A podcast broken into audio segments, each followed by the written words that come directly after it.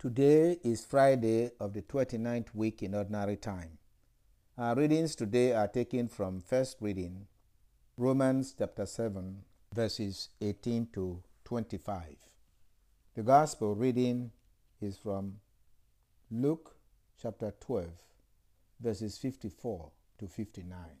My brothers and sisters, the main lesson we ought to learn in this world is that we should not only be wise in the things of the world without being wiser in the word of God, the author of every of all things. God knows everything. Why are we proud of our earthly achievements and yet we neglect the word of God? Our knowledge is useless without knowing God we wouldn't want we wouldn't know what to do with our knowledge if we do not know God.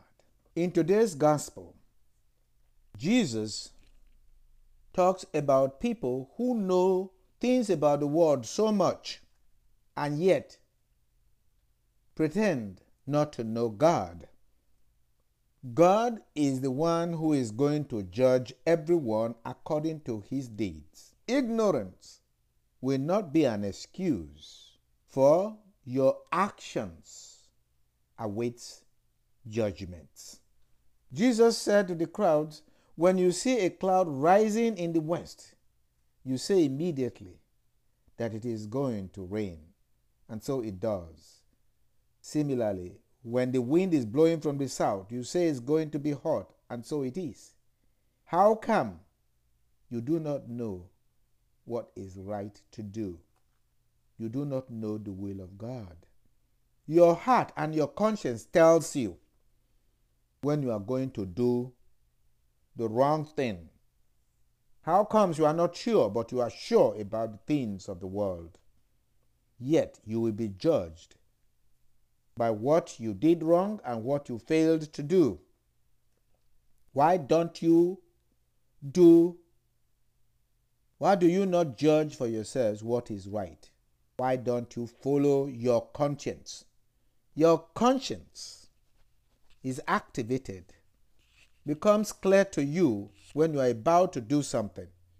When you have an urge to do something, your conscience will tell you if what you are going to do is right or wrong. And so he says, if you are going with your opponent before a magistrate. Make effort to settle the, the matter on the way. Otherwise, when it is too late, the judge will hand you over to the constable, and the constable throw you into jail. I say to you, you will not be released until you have paid the last penny. You cannot claim to be knowledgeable, and yet you do not know your life? Of what use is your, the knowledge to you? What does it profit a man if he gains the whole world but loses his soul, his self? The Lord is always there through our conscience to teach us his statutes. Lord, teach me your statutes.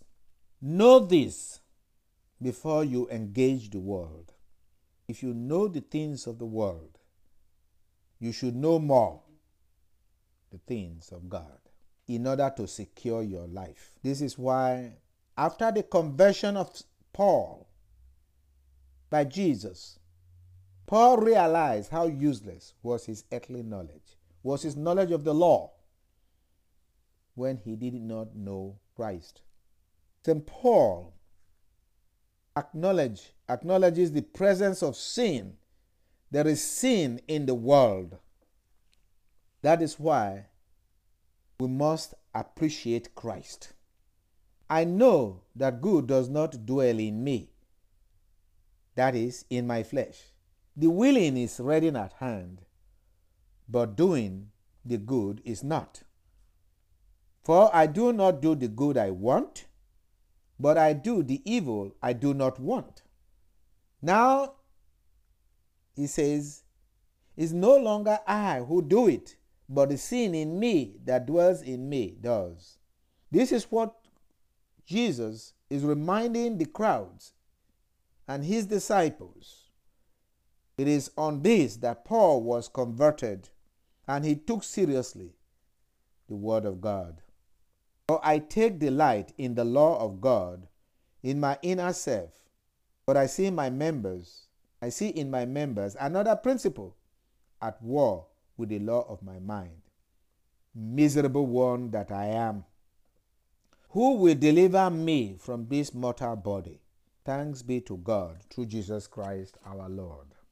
The world we live in today should make us hear deeply the readings of today and take them to heart. Nowadays, we celebrate worldly achievement more than we celebrate the knowledge of God. I am doctor of this. I am a priest. It's more important for us than doing the will of God. And that is why Pope St. Gregory the Great laments that there are so many priests, but yet so few laborers doing the will of God. Let us pray to the Master to send true laborers to his vineyard. Let those who occupy positions in the church and in the world remember that it is more important to know God in order to use your position well. You will be judged by what you did and what you do with your position. We should be thankful to Christ, our Savior. May the church be a perfect representation or representative of Christ in our world of today through Christ our Lord. Amen.